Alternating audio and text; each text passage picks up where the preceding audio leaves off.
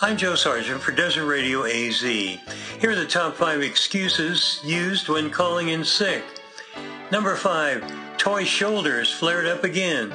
Number four, the weekend was even shorter than I am. Number three, I fell out of bed. Remember, for elves, that's a long way down. Number two, that thumb I hammered still hurts. And the top excuse people use when calling in sick, oh heck, I went to see my cousin in First Man. You're you're hilarious, my friend. If you've got a music request, go to desertradioaz.com and fill out the handy request form.